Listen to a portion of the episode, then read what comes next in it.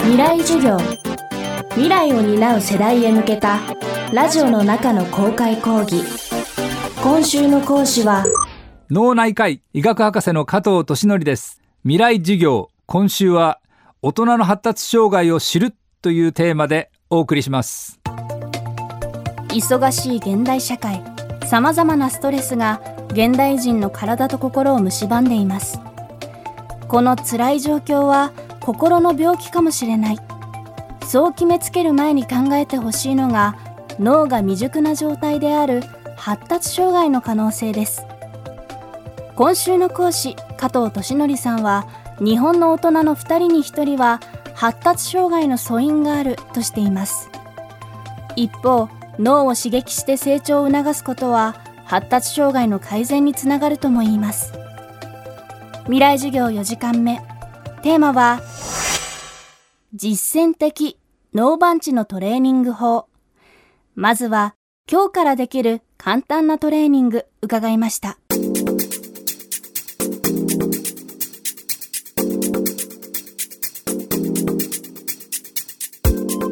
まずあのー八百屋に行ったらもうできるだけ新鮮なピーマンとかこのほうれん草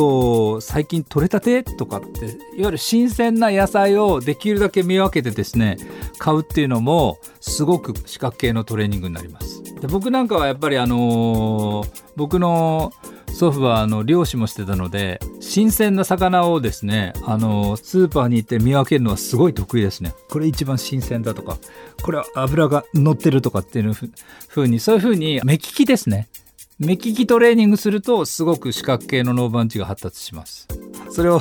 食べてですね新鮮だったら味も味覚も確認してあやっぱり美味しいなってわかるからまあそういうベースが出来上がるとあのまずいもの食べたらこれ新鮮じゃないってこう区別ができますよ。こういったものが実は感情系のトレーニングになって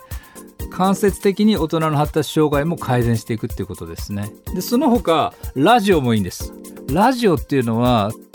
僕たちあの大学生に1日2時間1ヶ月間あのラジオを聴いていただいたんですね。でどんな種類のラジオでもいいんですよ。そうするとですねその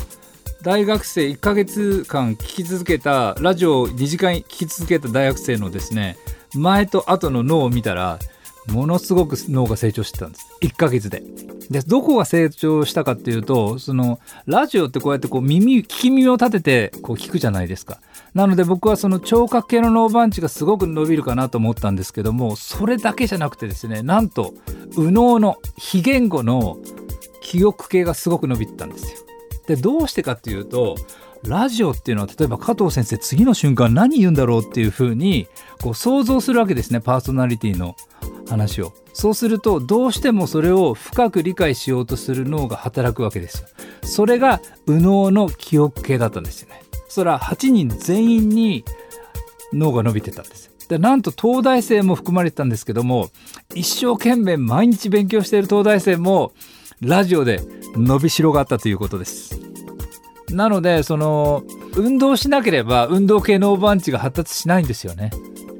なんでその運動すれば逆に言うと発達するし人の話聞いてねえなって思ったらそれは聴覚系脳番地が全然こう発達してなくてこう枝ぶりが悪くてですねもう枯れそうになってるっていうことなんですよね。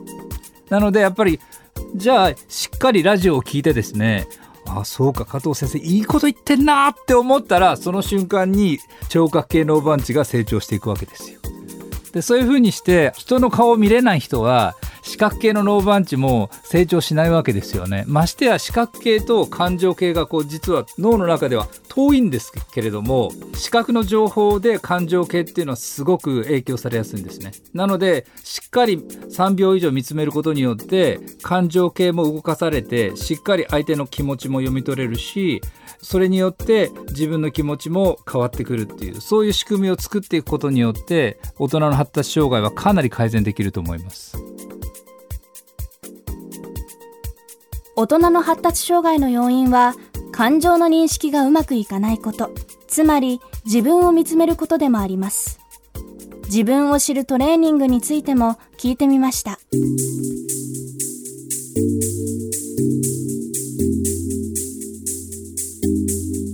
そうですね。えっと真夏暑いですね。はい。僕はですねもう夏あのお盆ですからね。僕はあの家族とか先祖に感謝するっていうのがすごく大事だと思います。で僕自身もその20代30代にあの自分のルーツを調べたことなんですね。でルーツ調べるとですねあのあうちの家系にがんの患者さんがいるとかあるいはリウマチの患者さんいるとかそれだけじゃなくてあこの人はこんないいことしたんだっていうふうに自分のルーツを知ることによって自分とは何ぞやっていうのが分かってくるのでこれはあの感情系のトレーニングにすごくいいと思います。大人の発達障害もこう自分の立ち位置っていうのを知ることによってすごく元気になりますあとですね僕あの占いなんか大好きなんですけども時々自分であの占ってもらうんじゃなくてですね、まあ、あの占いの本買ってきてですねこれはどうかなって言って予想立てる。そうすることによってあのいろんな人のタイプっていうのが頭の中で入りますよね。それはもう結構楽しいと思いますしそういう楽しさも大人の発達障害の予防になると思います。人間っていうのはどうしてもあの自分の考えてることは人も考えてると思いがちなんですけども脳の構造が違うんで捉え方が実は同じこと聞いても違うことを考えてるんですよ。なのにみんなうんうんってうなずくんですね。なのでやっぱり自分の考えを言う前に違う角度の反論も考えてみる。そうすると脳の中にすごくこう選択肢が増えてどんどん脳が成長する仕組みになると思います。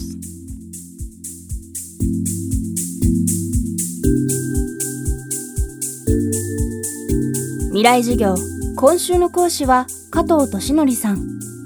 今日のテーマは実践的脳番地のトレーニング法でした。加藤さんの著書大人の発達障害話し相手の目を3秒以上見つめられない人が読む本は白秋社から発売中です。未来授業来週は作家本橋信弘さんの講義をお届けします。